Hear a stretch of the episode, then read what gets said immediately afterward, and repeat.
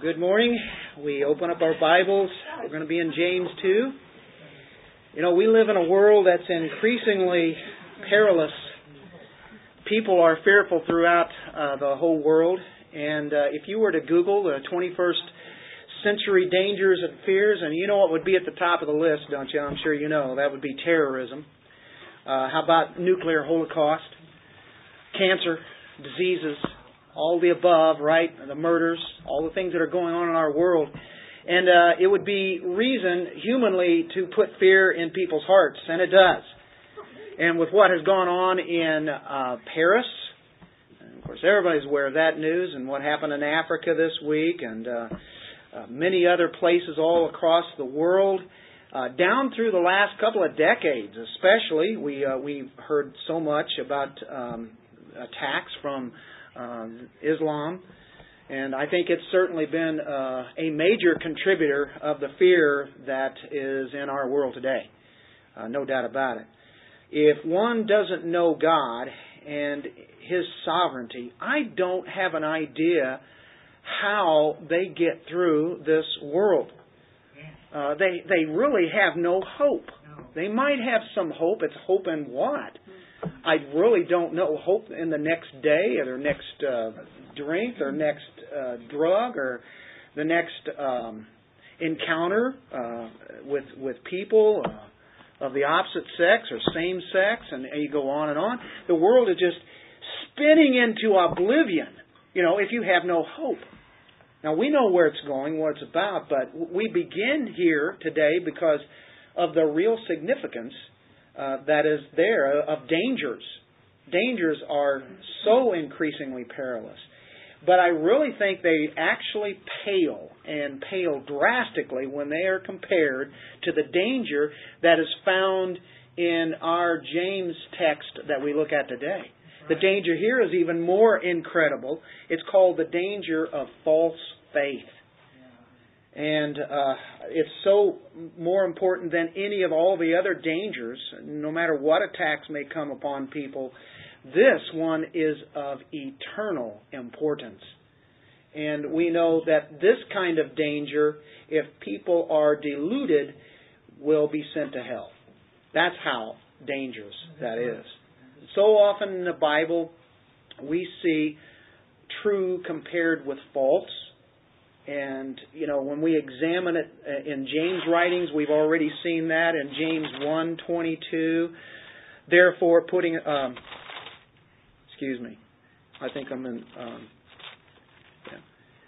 Putting aside all filthiness and all that remains of wickedness and humility, receive the word implanted which is able to save your souls. Now that's the true faith, and it's the word that is implanted. Uh, but as he goes on down, we see that he talks about don't be deluded or don't be deceived, right? As he talked about the the, uh, the mirror, we need to look at what the real truth is. So at the end of verse 22, but prove yourselves doers of the word and not merely hearers who delude themselves.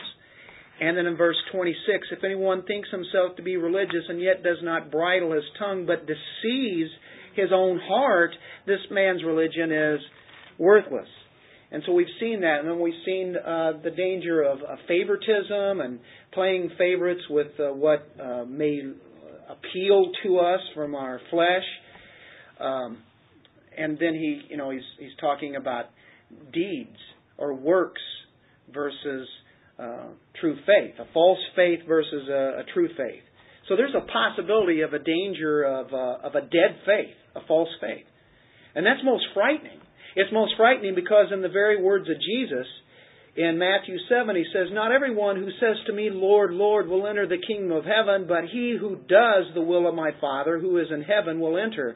Many will say to me on that day, Lord, Lord, did we not prophesy in your name, and in your name cast out demons, and in your name perform many miracles? And then I'll declare to them, I never knew you. Depart from me, you who practice lawlessness. That's a false faith. That's a faith that deceives, as James has been uh, mentioning all along through here in uh, chapter 1 and chapter 2. So, uh, false faith, we know, does not produce good works, and it does not produce righteous works. the absence of such works is really evident that um, because there are no works, then there's also an absence of saving faith. And I think this is really vital. I think that we be clear on it, but that as we present the gospel, that we're very clear on presenting that matter um, of what true faith and false faith is. There's a kind of faith in Jesus Christ that actually doesn't save. And that sounds strange. You can say you, can believe in Jesus Christ and still not have the, the truth the true faith. There are people who believe in God, they believe in Jesus Christ, but not to the point of salvation. I mean, they believe everything there is about God. He's the creator. They believe all the facts of that, and that Jesus even died on the cross for sins, uh, but they have no commitment to Christ. So they, they manifest no changed life. There's nothing there, even though they say and they believe all the right things. That's, that's an incredible thing. And as we go along here today, and especially where it talks about demons, they know much more than we know today. Uh, the Lord was really concerned uh, about this, that people would be deceived, that He gave parables. He gave parables of the soils, if you'll remember. Um, and of course, the wheat and the tares, right? And so he's showing true and false. And it's almost like, you know, yeah, yeah, I've heard this so many times. In John 15, he talks about the uh, abiding in the vine. There's a true vine, and everything that's false will be cut off. And so that you know, intellectual belief we know that is uh, is not enough. And James has given a series of tests all the way through here, chapter one and chapter two, and now at his uh, end here today, it's the test of works. Test of works. So this is a, a, a composite text, I believe. Uh, how we live then gives proof of who we are, and that's how we show uh, that faith. I, I, believe that's a composite test in the epistle. How we live, what what our works are. Every other test is a, is a righteous work when whenever it's responded to properly. Uh, let's uh, arise as we started this worship about today. Arise, arise, right? Uh, in James chapter two, starting at verse fourteen and through twenty, we will get this that we're going at today. Show me your faith. What use is it, my brethren, if someone says he has faith, but he has no works? Can that faith save him? If a brother or sister is without clothing and in need of daily food, and one of you say to them, Go in peace, be warmed, be filled, yet you do not give them what is necessary for their body, what use is that? Even so, faith, if it has no works, is dead, being by itself. But someone may well say, You have faith and I have works. Show me your faith without the works, and I'll show you my faith by my works. You believe that God is one? You do well. The demons also believe and shudder.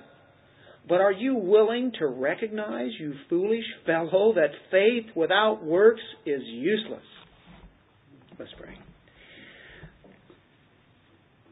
Father, rather a, a somber text as we realize there can be people deceived, thinking they're believers and they really are not. Lord, that's why we have the Word, and we are to test ourselves. And we are to realize that if we are trusting in Christ and we are believing in, in the Bible, we are believing His Word, and we know it's only the cross of Christ and the Holy Spirit Himself tells us that we are yours, then we are to take that as a blessed assurance. And yet, there are some people who maybe question themselves or maybe have not questioned themselves. That's even a greater danger. But to realize that your word should wake us up and, and, and we want to make sure that we are clear as we present your gospel to the lost. In Jesus' name, amen. Okay, chapter 2, verse 14. We'll start with uh, a false confession. This is a claim of faith. As he starts off with, What use is it, my brethren, if someone says he has faith? And he starts off with brethren, and he's done that several times, doesn't he? I think that's really good because He's showing that uh, he's compassionate with them. He sees people as his brethren. Um, there are Jew- Jewish readers that he's writing to. Uh, I think most of them probably are believers, but he knows there are people there that are professing to be believers and they're not.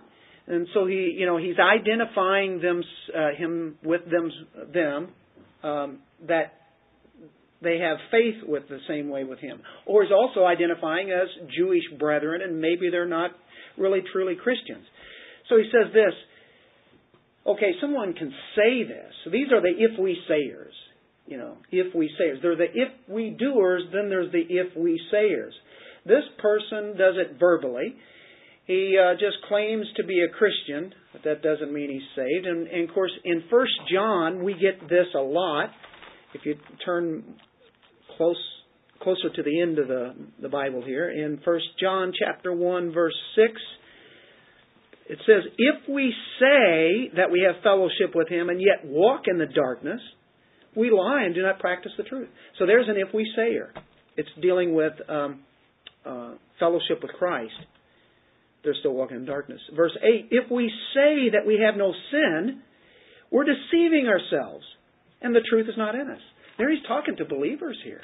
If we go around saying, hey, my sin is over, it's done, and it was done at the cross, and therefore I have no more sin, I, I don't sin anymore, I am complete, um, yes, there is perfection, they say. And that has been a theology in the body of Christ.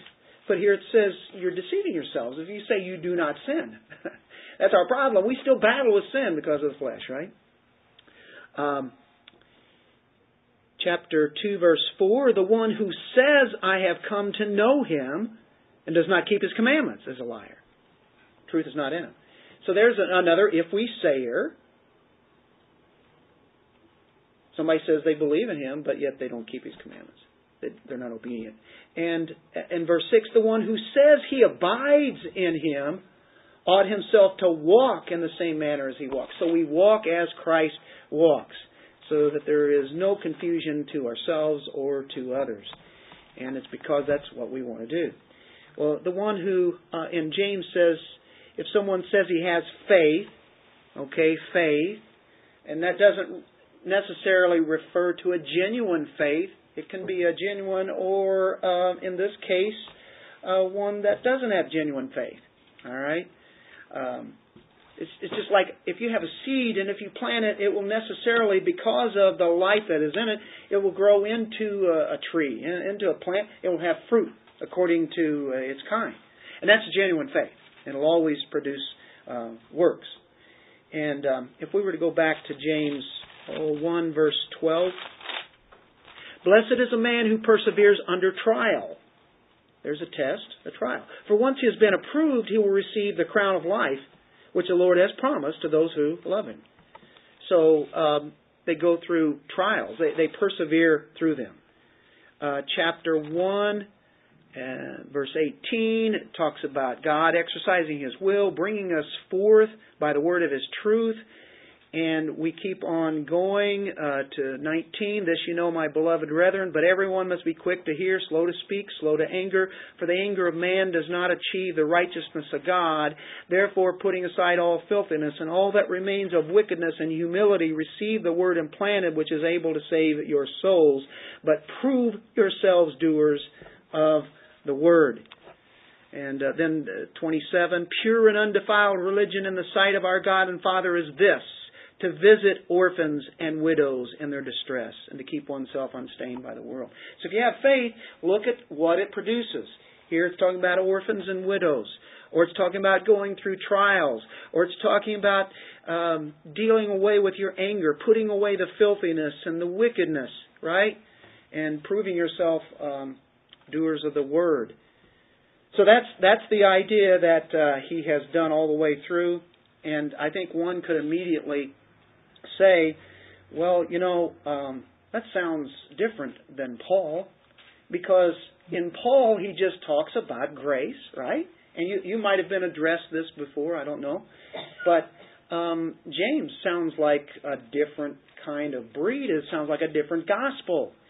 And there are denominations in the Christian faith or I'll put that in quote, uh, action, and really, you you know, you're saved by grace, right? What's that? Evangelicals. Evangelicals will take works and put it along with faith. And you have to have those to be saved, right? I mean, uh, this is simple. We've done this many, many times.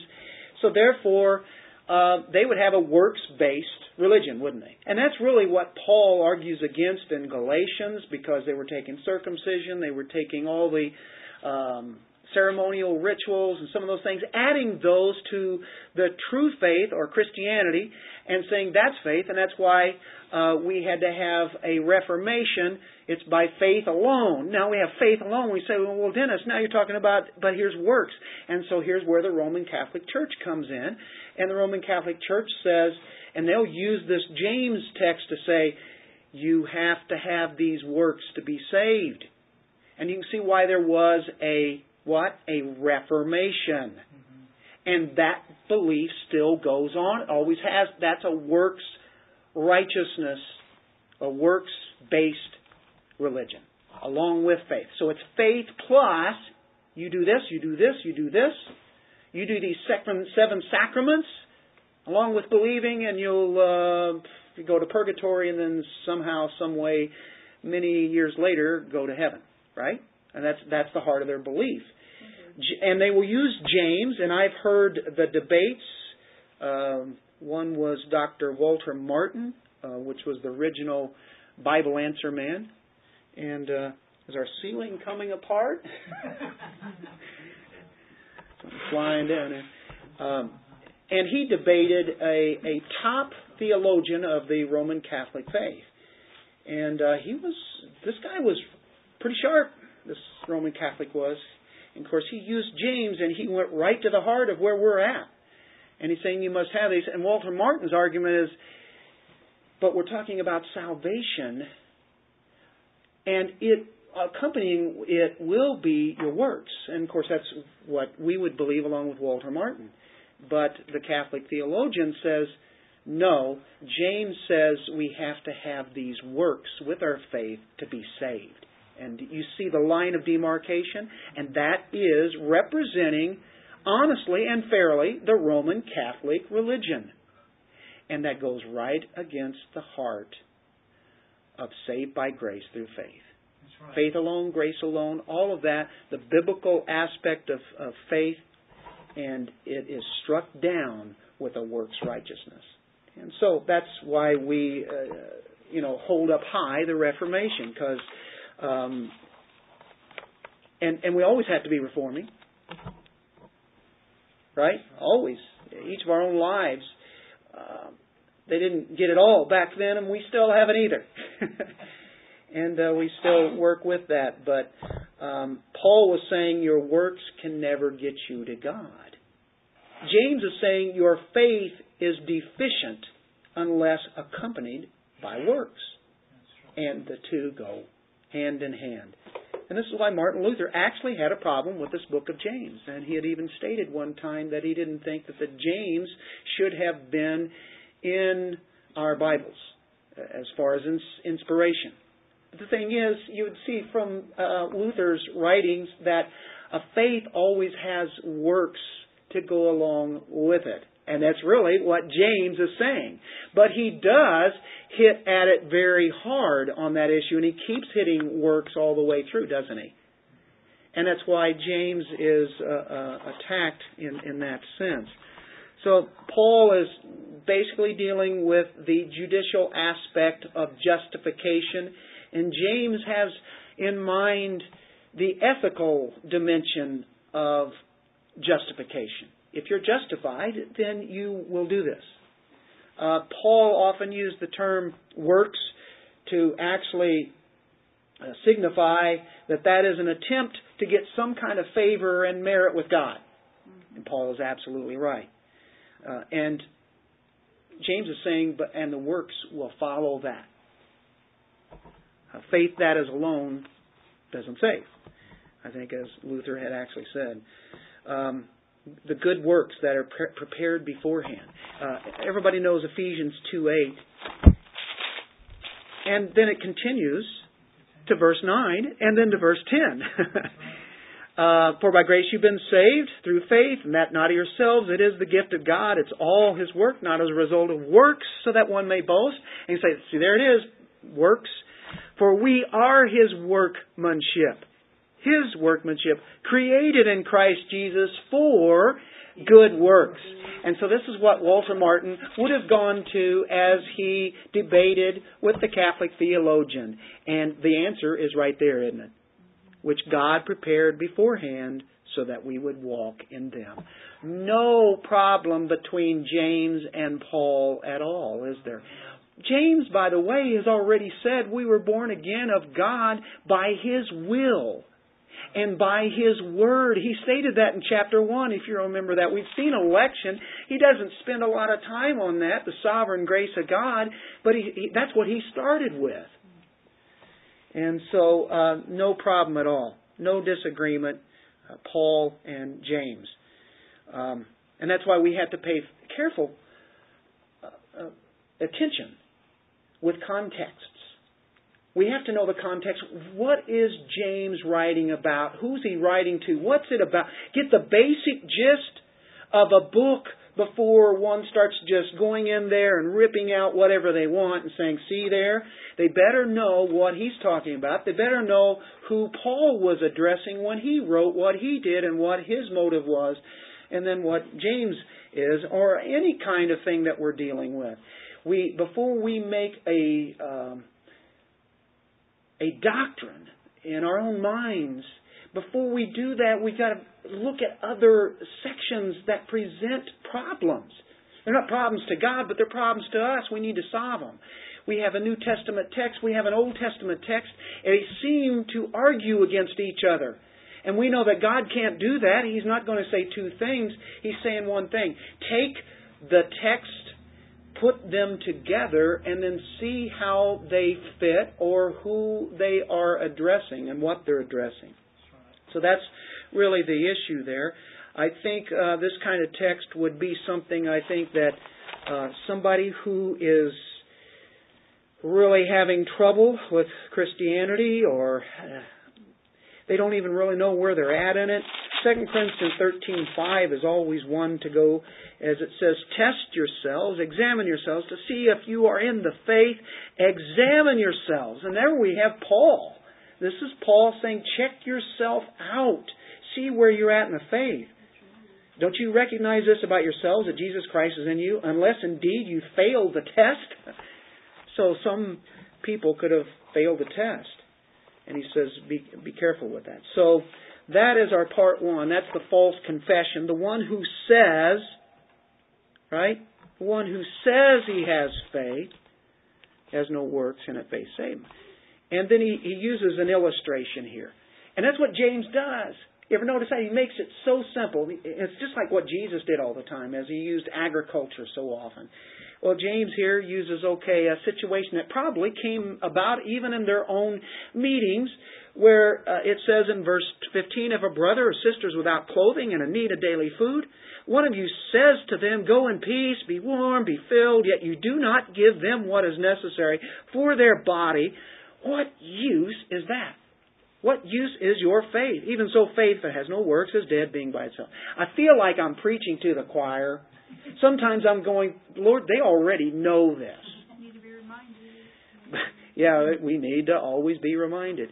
You know, it's ever before us, isn't it? No, no matter where you turn in Scripture, it talks about false teachers. It talks about false faith and you know, we look at it and we go, okay, I, you know, okay, if you're all Christians, all right, fantastic.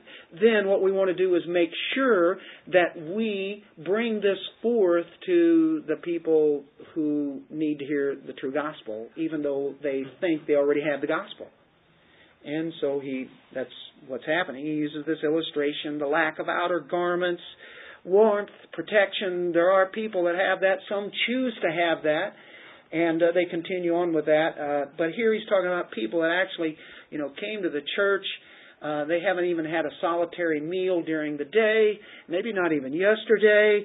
Um, they the clothes that they have are on their back and and they're all torn and um, maybe they came to this assembly and everybody scatters, congregation scatters, and all you have is this one person standing there, and then they they they leave. There's one person there and says, "Oh, hey, good luck. Uh, hope things go good with you. Hope uh, clothes and food. I hope that's taken care of by somebody down the road there." uh, he does nothing, right? For that, he, he he recognizes the need, but he has no sense of meeting that need. Uh, no mercy there.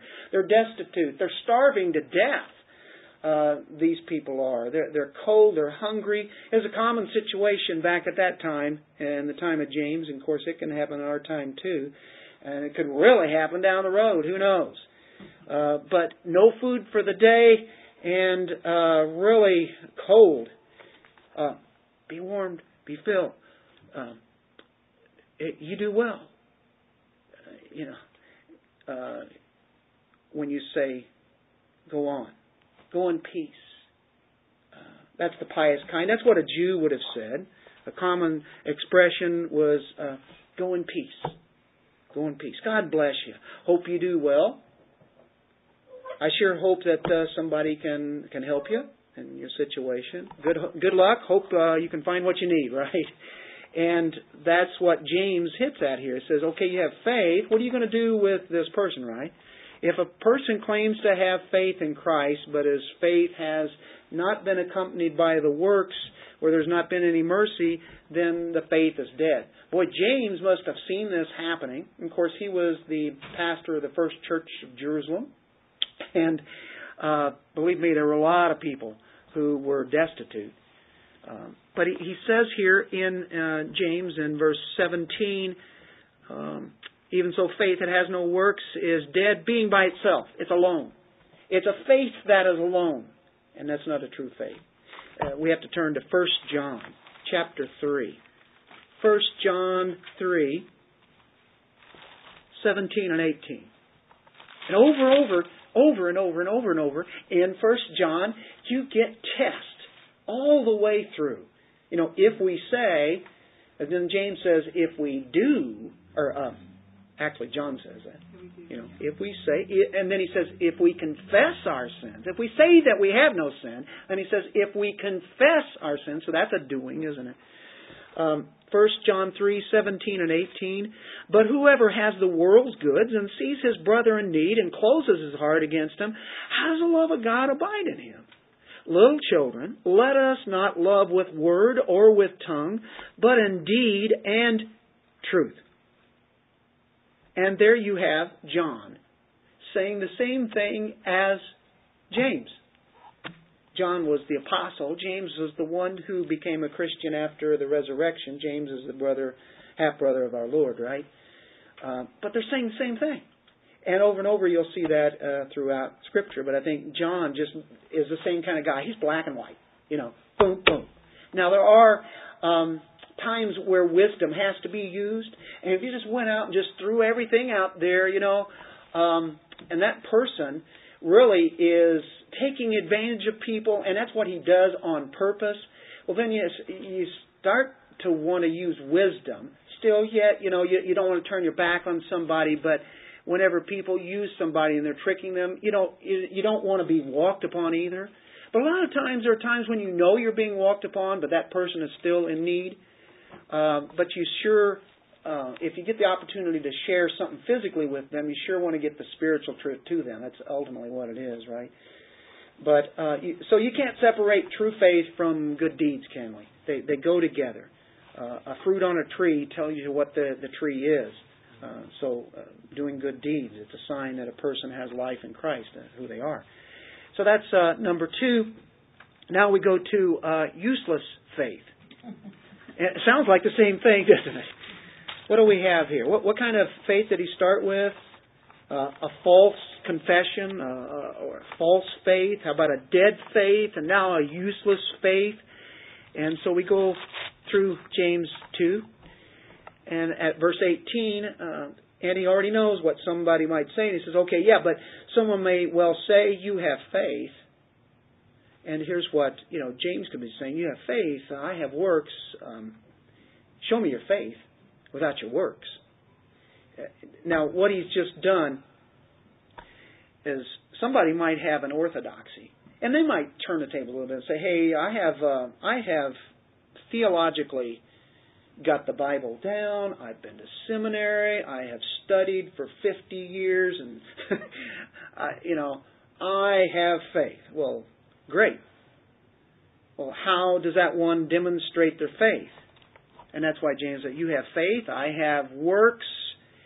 Show me your faith without the works, and I'll show you my faith with my works, right? Um, there's a challenge there.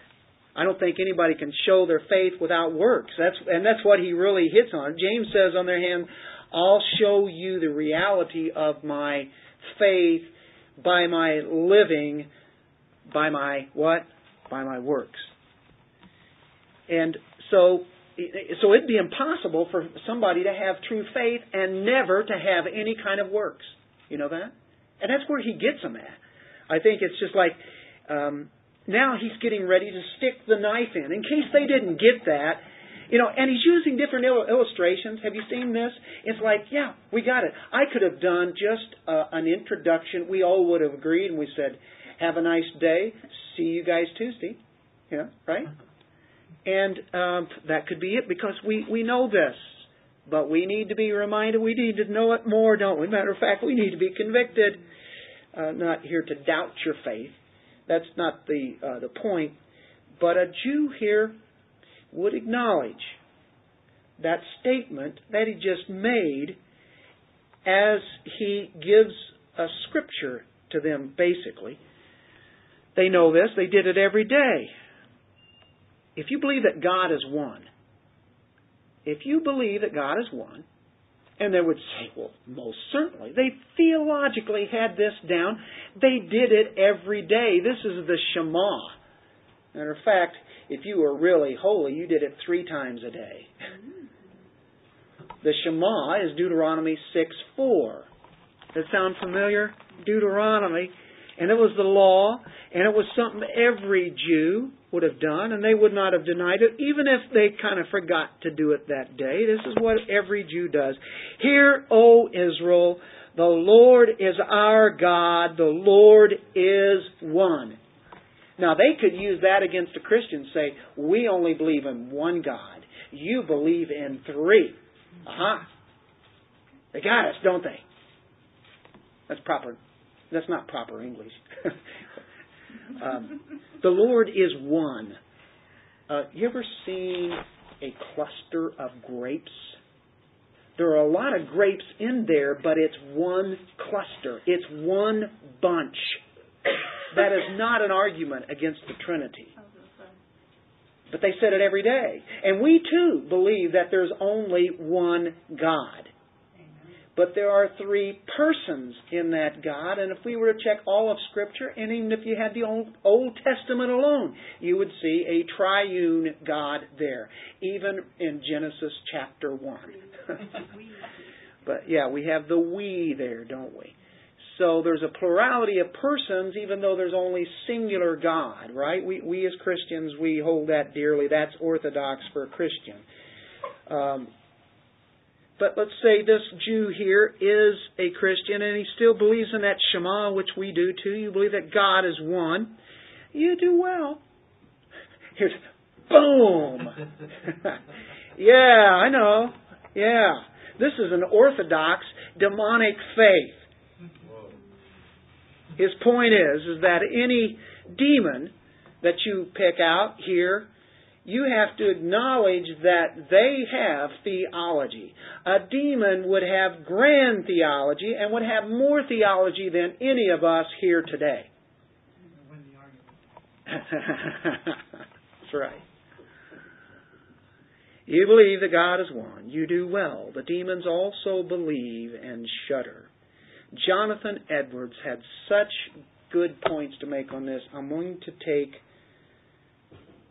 a couple of paragraphs, if that's okay, to read this because, boy, it stuck out at me how much I really don't know, and the demons who are going to be judged and sent to the lake of fire know so much more than I do. Why is that? Because they were with God, worshiping Him. They don't have a second chance. There is no grace to those lost ones. But there is to humans. You find that rather interesting? Why is that? I can't answer. Sovereignty of God. Okay, now Jonathan Edwards preached this sermon. I'm just taking out a couple of um, paragraphs. Now he's going to talk about their extraordinary knowledge. I'll read this. Thus, the devil has undoubtedly a great degree of speculative knowledge in divinity. Having been, as it were, educated in the best divinity school in the universe, the heaven of heavens, he must needs have such an extensive and accurate knowledge concerning the nature and attributes of God as we, as worms of the dust in our present state, are not capable of. And he must have a far more extensive knowledge of the works of God as the work of creation in particular. For he was a spectator of the creation of this visible world. And he must have a very great knowledge of God's works of providence. He has been a spectator of the series of these works from the beginning. He has seen how God has governed the word, the world in all ages. He must have a great degree of knowledge concerning Jesus Christ as the Savior of men and the nature and method of the work of redemption and the wonderful wisdom of God in His contrivance. We can honestly say that there is no one so orthodox in understanding as the devil. He knows these things to be true, yet he radically opposes God in all of his thoughts and actions. Just because a person has a good theology does not mean that he has been saved. That is the warning James offers. Edwards went on to add The devil is orthodox in his faith. He believes the true scheme of doctrine. He is no deist, a Socinian, an Arian, Pelagian, or antinomian the articles of his faith are all sound, and in them he is thoroughly established. Yet none of his offers evidence of saving faith. So, Edwards, I thought, really hit it on the head, and to, to know this in his head how much do they they know? The devil knows. The Trisky, and, and like I said, he's not part of any cult. The demons start that. If one really wants to chase religion, they can get them all different kind of routes. And if they happen to favor Christianity, boy, he can work right. He says, that's fine. I can work in that. Matter of fact, I love that. He even likes that the best. If he can get them into believing things that are seemingly right, and some of the things are actually right, but yet it's not here, he will deceive them that way. He's a master of deception. What an intelligent mind for us to think that we can even match the devil is a foolish thought. We have not the mind of the devils, but we do have the truth of the Word of God, and we have Christ residing in our hearts with the Holy Spirit, which the devil does not have. And that is why we win. Amen. The demons shudder. We have no reason to be fearful. As I started this message out, fear is escalating. Just turn on the TV. Fear, fear, fear. It's just going to escalate more. There's good reason for it if you don't know Christ. And then on the other hand, you can say, God's timing is marching on. You know, it's going to get worse. And when He comes back, He's going to punish all unbelief. The demons. They go one better than the, than the religious phonies that we have of our time. They shudder, they shake, they're in great fear. It means to bristle. It means to have your hair standing upon your head. Now, it's not that demons have hairs, because they have no bodies, unless they take over a body. No demon has ever exercised saving faith. Even conviction of sin is not evidence of saving faith. Somebody can have sin or even say it and it's still not evidence.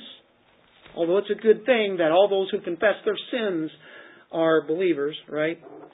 Um, they're more responsive than the one who has a mere intellectual faith. Problem is that demons cannot repent. They are not given that gift. We have been given the gift of true repentance. We have been given the gift of true faith. They have no change of heart. They know so much better than we do. And they can't change. No ability. They have no change of will or behavior whatsoever. And here, James says, You do well. The demons also believe and shudder. Boom. But are you willing to recognize, you foolish fellow? And, and when he says foolish fellow, he's talking about a guy that's really an unbeliever here. He's not talking to Christians. This is one who has faith. You believe in Jesus? Well, you do well, but you don't have anything to back it up. Jesus goes to Jerusalem the first time the people believe in him. They, he says they believe in him. That's what John writes. They believed in Jesus. Say, well, isn't that all you have to do is just believe in Jesus? They believed in Jesus, but Jesus knew their heart. They saw his miracles. That was easy to believe. That was outwardly. But there was an inward work that was not there. Matter of fact, men do not shudder. Look in Romans 3:18. Demons shudder because they know. You know how arrogant wicked men are? They don't shudder. And we're talking about the fear of God here, really. There is no fear of God before their eyes. From verse 11 or 10 through verse 18 is the most overwhelming passage in all the Bible to show the depravity of man as it borrows every verse there right out of the Old Testament. And the Jew has been counting on their being Jewish, their heritage. They had the Bible, they had the oracles, and Paul says, okay, I'll just take right out of what you know and boom. And he ends with, you know, he starts with, there's none righteous, no, not even one. There's none who understands. There's none who seeks for God. All have turned aside. Together they have become useless. There is none who does good. You get the idea? And we drop down 18, there is no fear of God before their eyes. That's the problem. Because if we go to um, Proverbs, the fear of the Lord is the beginning of knowledge. That's where it starts. God gives us a gift of fear, fearing Him. We have no reason to fear anything else. Nothing else. Only Him. God-fearers. Are you a God-fearer? It's a good thing to If somebody comes up with, oh, did you hear about, you hear about all the jihad? You hear about all the things going on? And say, hey, you know what? I fear not that. I'm a God-fearer.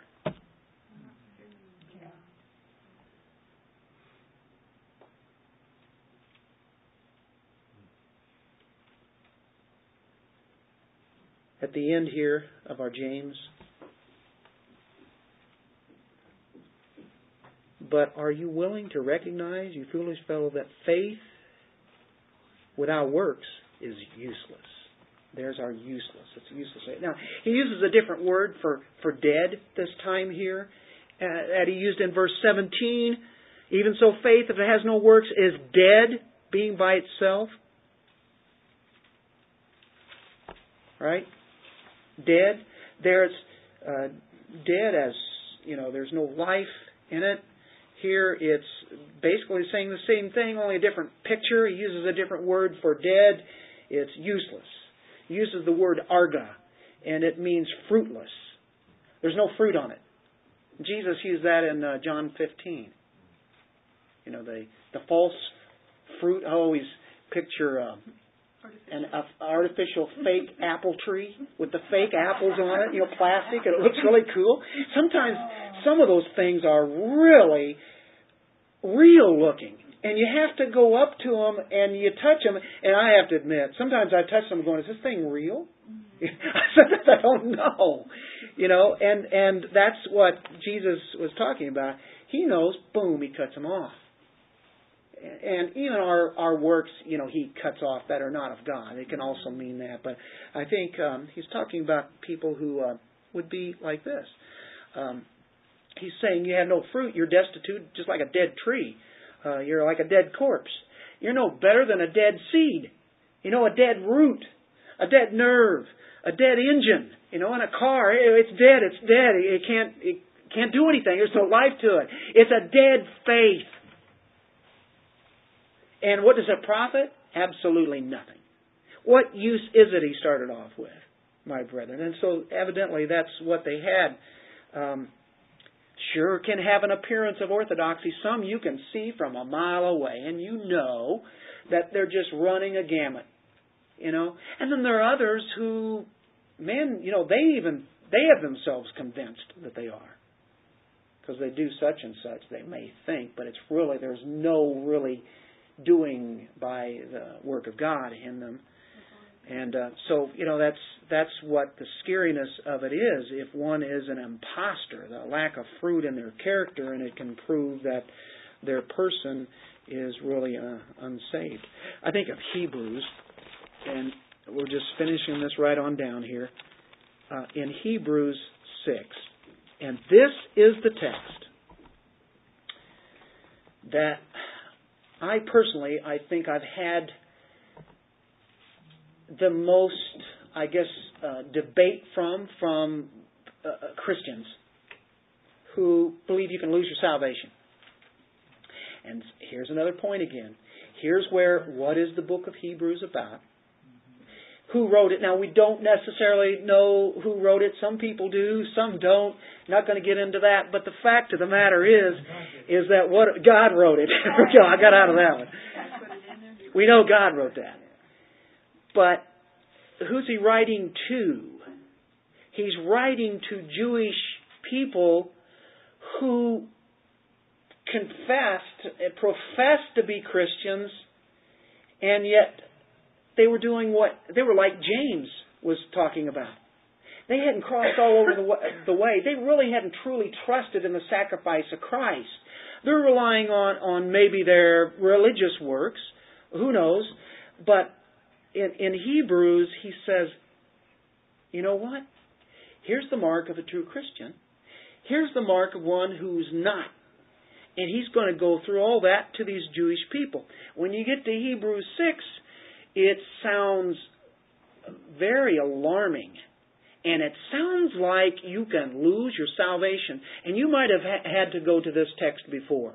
And if you haven't, you will. Because you're going to talk to somebody somewhere along the line that's saying you can lose your salvation and they can be committed to the Word of God. I mean, they can be truly, dearly Christians. I mean it.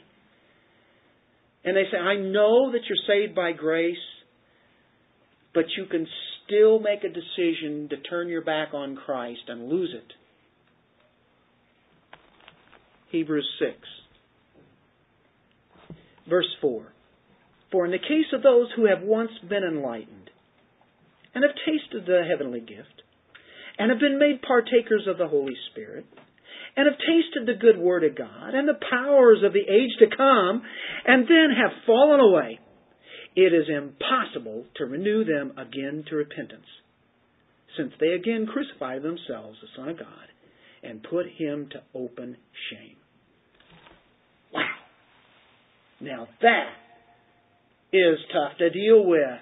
Yeah, I've always believed in eternal security, and I still do, but I'm not so sure how to handle this text, right?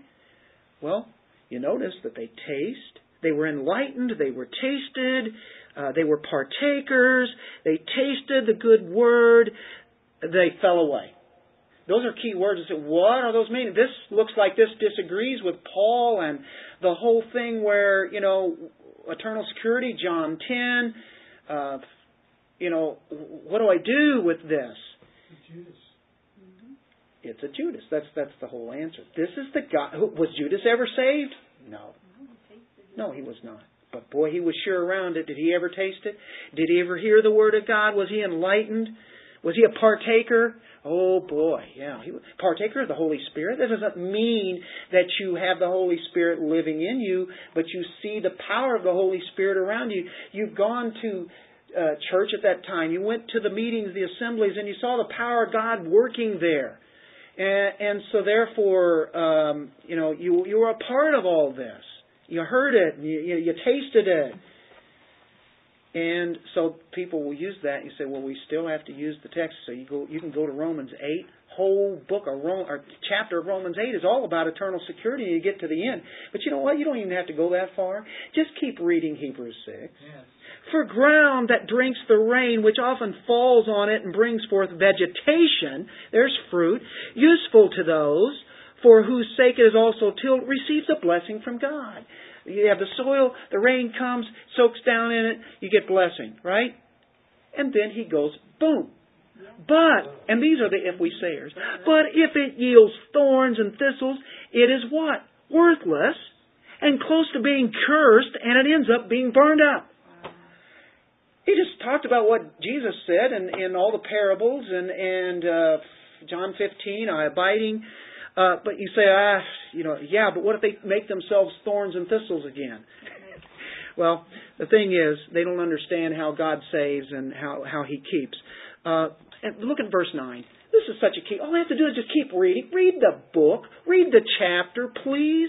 Read the rest of the Bible because God doesn't have a problem with this. You do. You have to examine it. And quit embracing your uh, Pentecostal beliefs. If it's Pentecostal, okay, and if it believes in, uh, you know, Jesus Christ dying on the cross for our sins, and uh, we have eternal life, then hey, that's good. But Pentecostals, uh, anyone I've ever met, never have believed in eternal security. So there, I said it, right? Okay, why is it? Because they got to keep them. It's a works-based thing. You got to keep yourself. See, that's the danger of that. Do they believe in Calvinism? Do they believe in Reformed theology? No, they're Arminian. Look at this. He's been talking, okay, here they are. And then he says, okay, now Christians. But, beloved, verse 9, we are convinced of better things concerning you and things that accompany salvation. Remember in verse 4, the things that accompanied salvation, tasting, the partakers of the Holy Spirit, enlighten, they taste, right? Those accompany salvation. Though we're speaking in this way, he says, you believers, listen. God is not unjust so as to forget your work and the love which you have shown toward his name and having ministered and still ministering to the saints. Okay, I'm talking to you, you believers. And we desire, do you see?